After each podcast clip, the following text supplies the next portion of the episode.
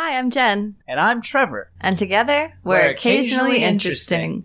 The podcast where a couple travels the world interviewing the most interesting people they meet along the way. Sometimes it will be sweet, Often entertaining, rarely conservative. frequently informative, occasionally, Occasionally interesting.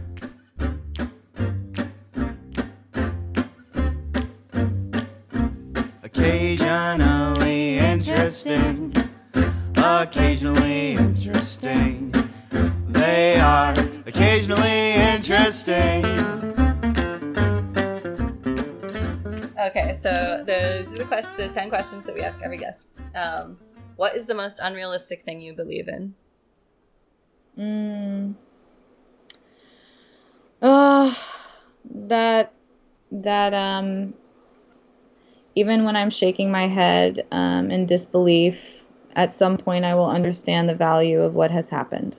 So in a way that everything happens for a reason, or at least that I am able to, if I'm open-minded enough, find the value in everything that has happened. Everything.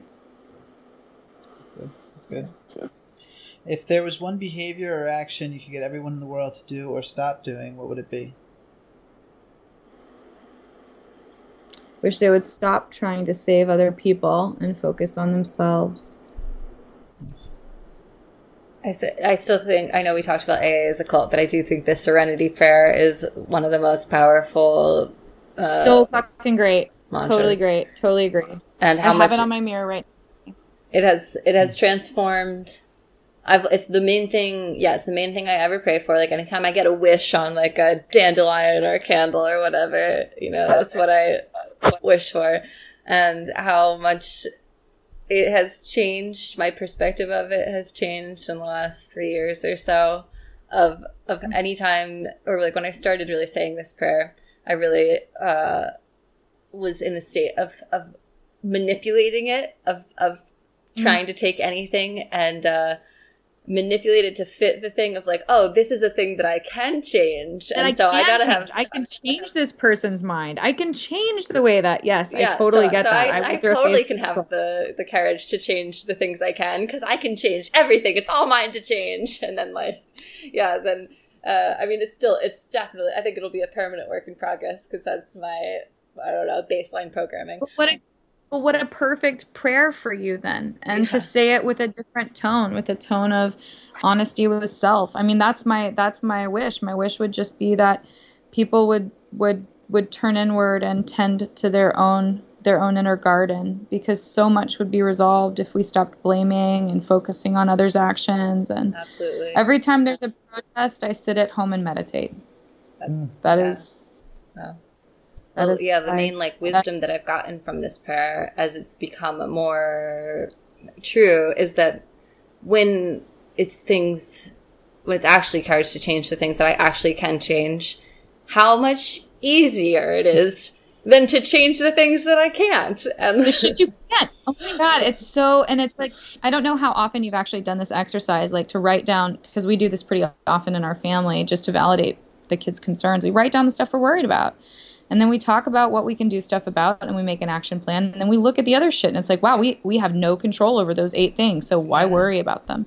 Let's remove those from the list of, of priorities of things that we, you know, spend our mental real estate on. I like that. All right, let's Yeah, start writing so that down. pragmatic. Yeah, That's I love it. All right, uh, what is the most annoying thing about people?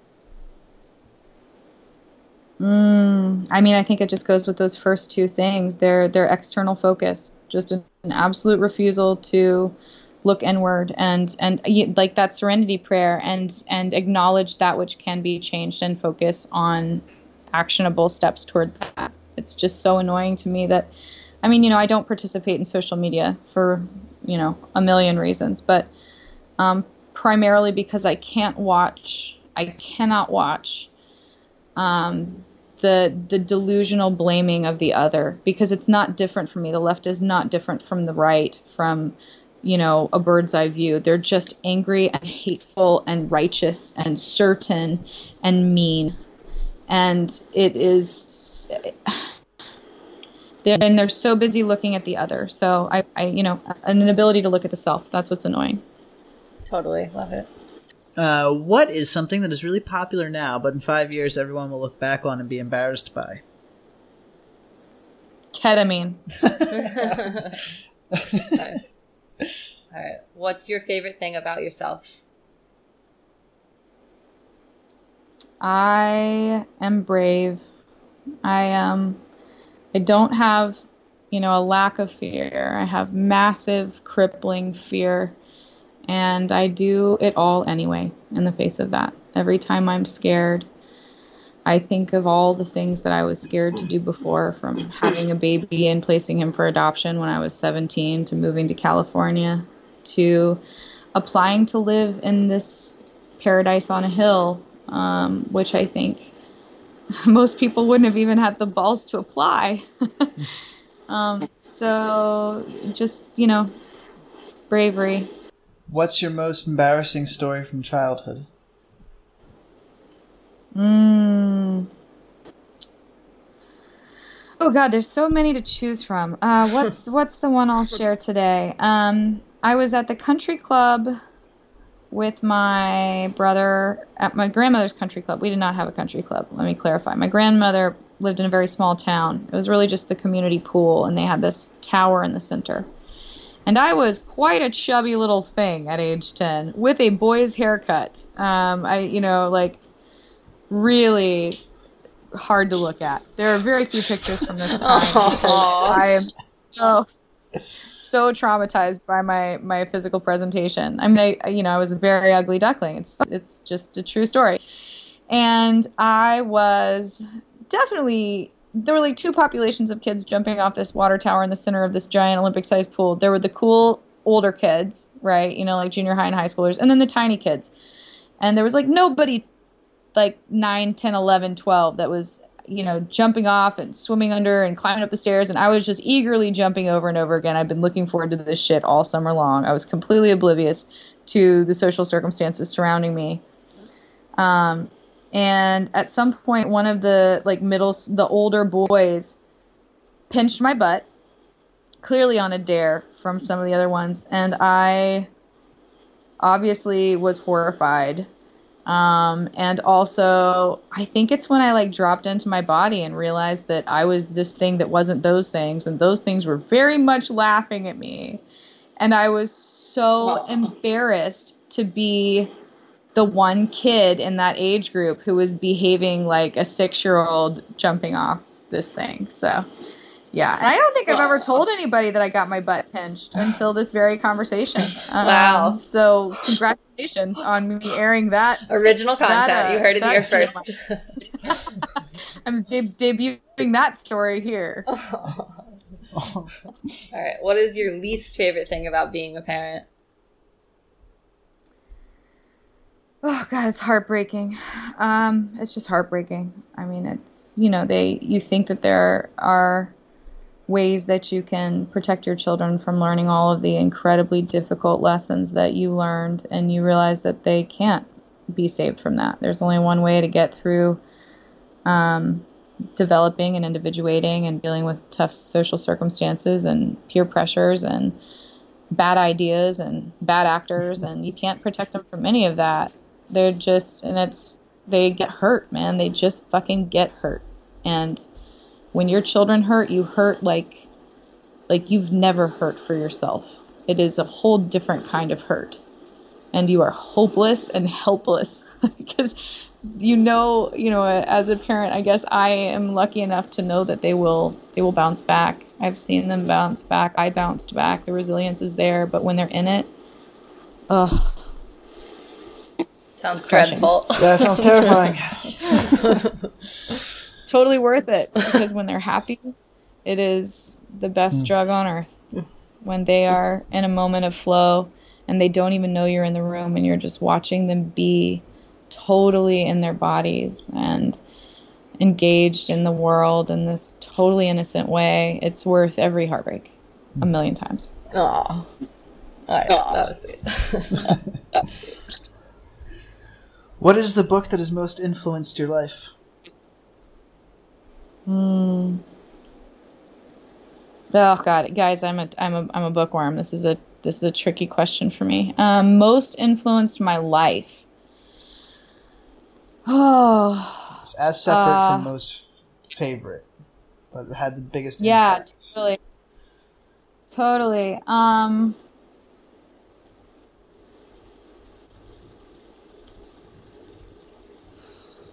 I think that that J.M. Coetzee's book Waiting for the Barbarians um, which is a novel by a South African author. I think I've heard people say Coetzee and Kitsia. I don't know which one's correct. Um, turned me into a storyteller.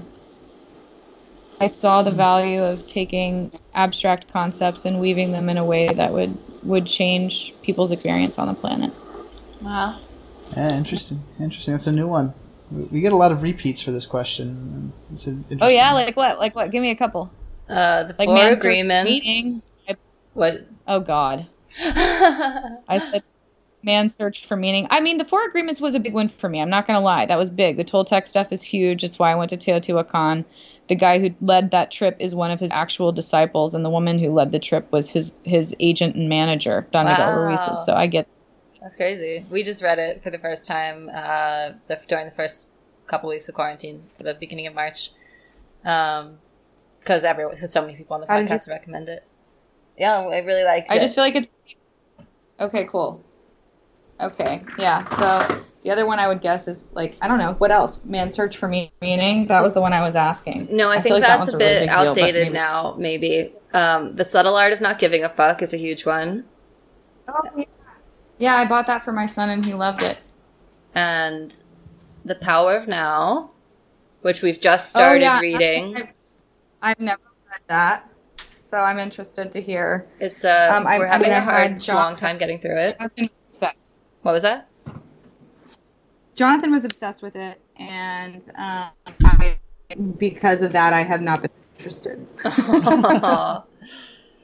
I really enjoy it. I mean, with the power of now and the four agreements, I feel like are sort of reaffirming and and and sort of eloquently saying things that always resonated with me, which is nice to have those things reaffirmed um, and reminded of, and sort of give yourself a way to speak to yourself about these things. I think is really useful.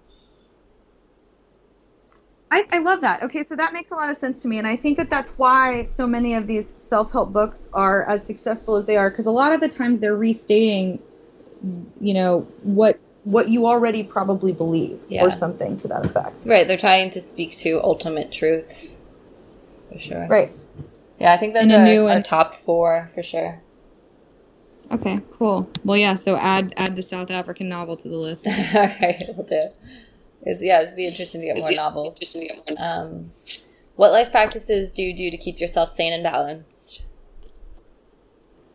Um, I practice transcendental, um, which I trained in at the David Lynch Foundation here in LA. Nice. It's very, very important to my sanity. I do believe that there is a, a huge difference in the types of meditation. Um, a lot of meditation feels like work. A lot of people feel like they're failing at it.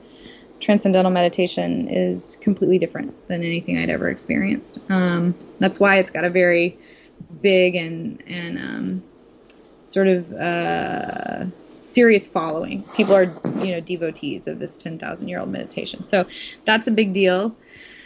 Um, you know, I just, I, I told you guys earlier in the show, the, the food has become a really big thing for me, um, nourishing my body. Um, I'm an avid sleeper. I sleep a lot. I listen to a guy who's a sleep expert a lot.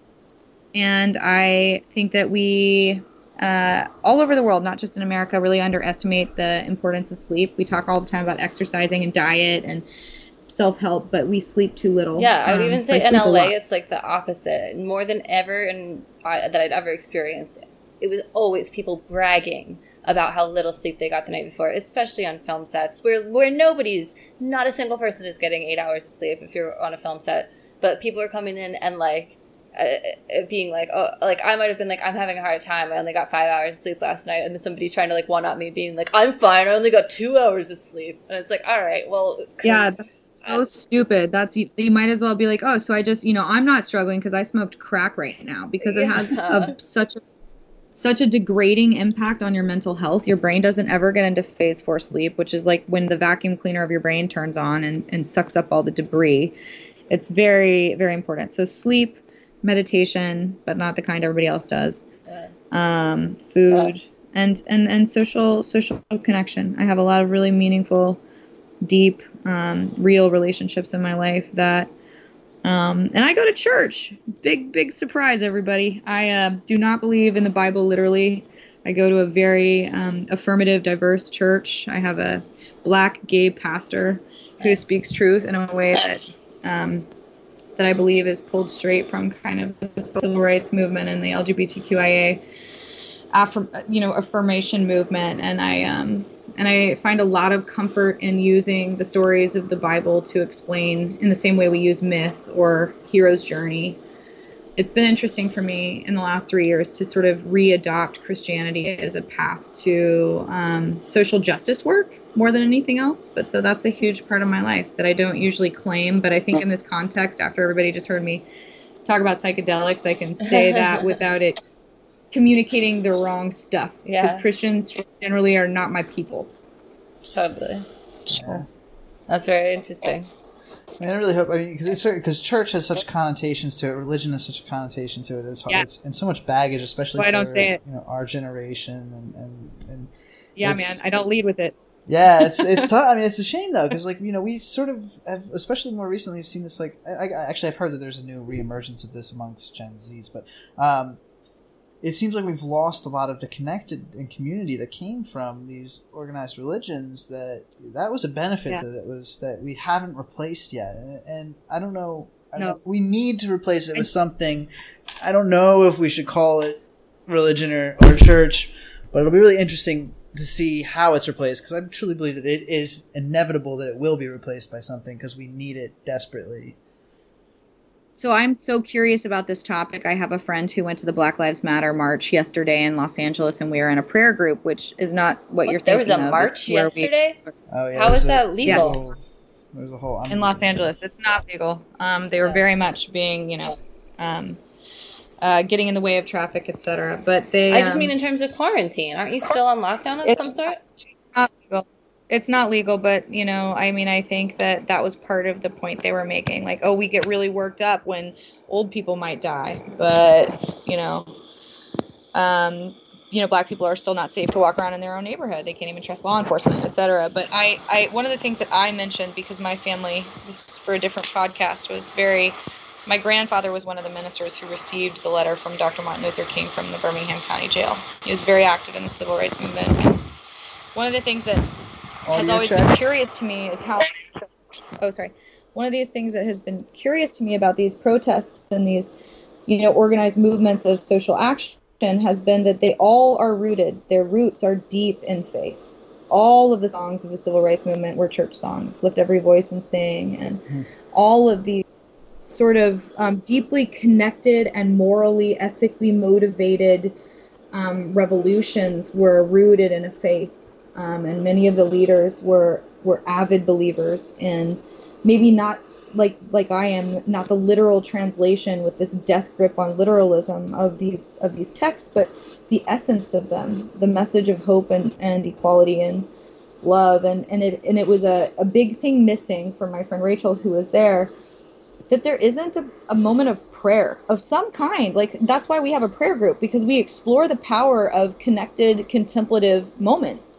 It's not about praying to a god or celebrating a, a faith choice. It's about sharing a moment of, of connecting with deeper purpose and connected, you know, collaborative purpose and sharing a hope. And it's gone.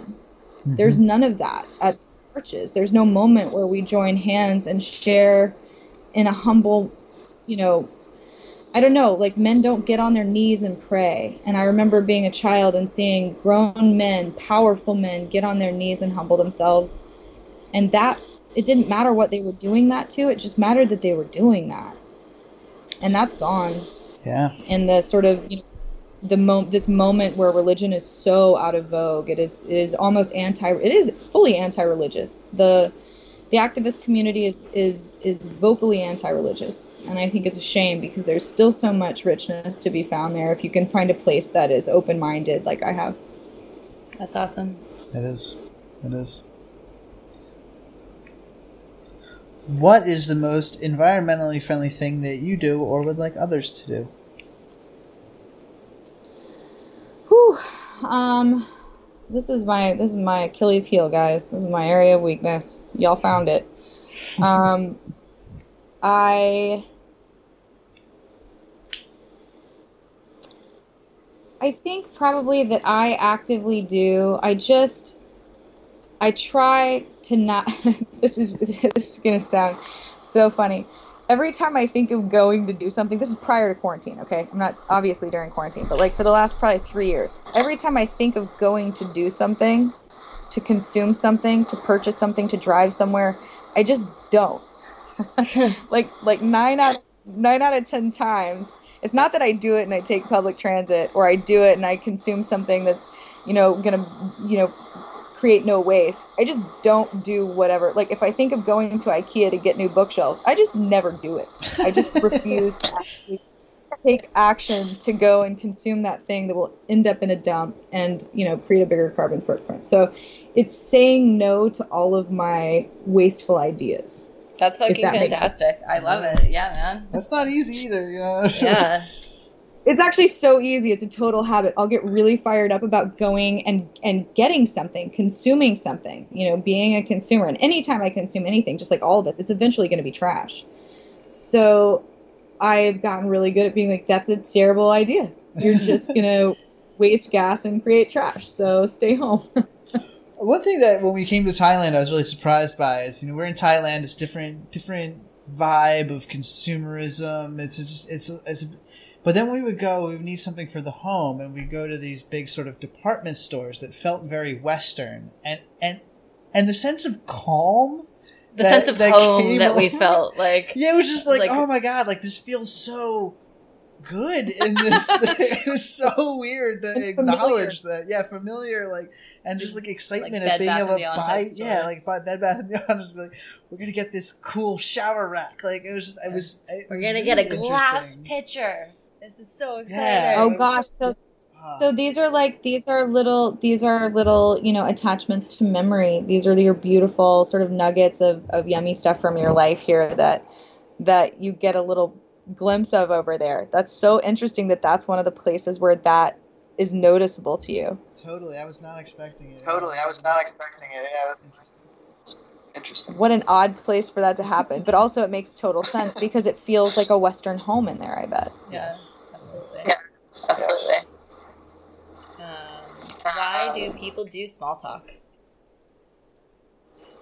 Well, I don't. I'm not good at it. Um Another reason why I love you. I- I uh yeah, I dive deep. Like every time I always joke that my clients who work with me in my agency, they always know that, you know, that I've made a movie about drug addiction and I have a child I placed for adoption and I uh you know, there's like 8 or 10 points of of differentiation between me and every other person on the planet that everybody knows within knowing me for like 1 hour um, because it's so relevant to who I am.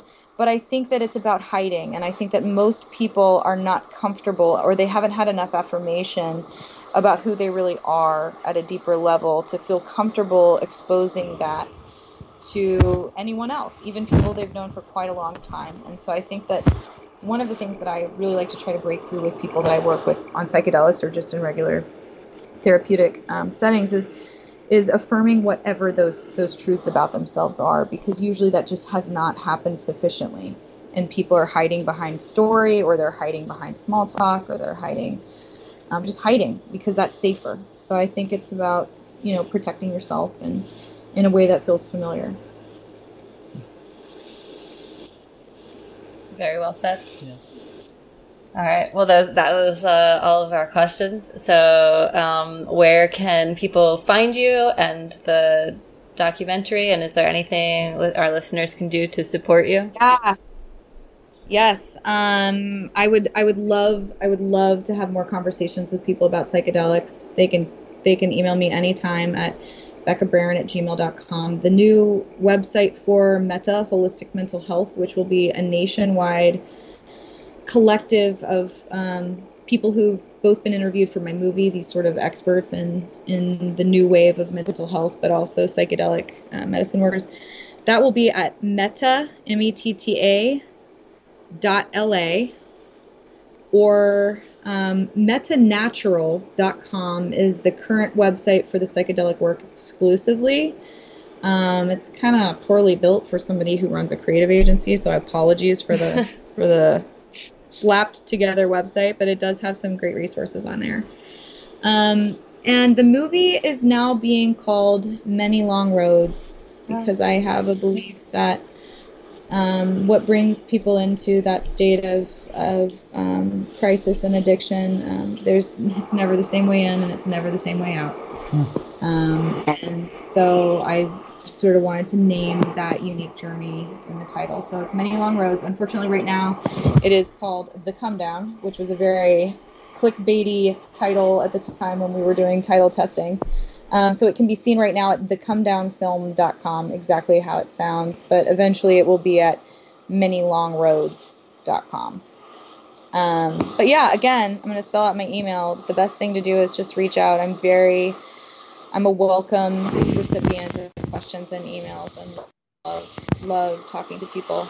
Um, so it's Becca, B E C C A, Braren, B R A R E N, at gmail.com.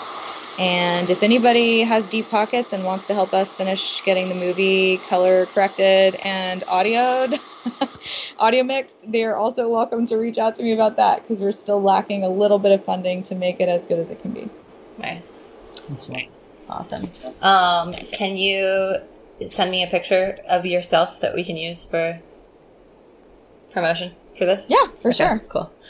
All right. Yes, absolutely. Well, it has been so incredibly wonderful to talk to you and get to hear about all of the magical things that you are doing and creating.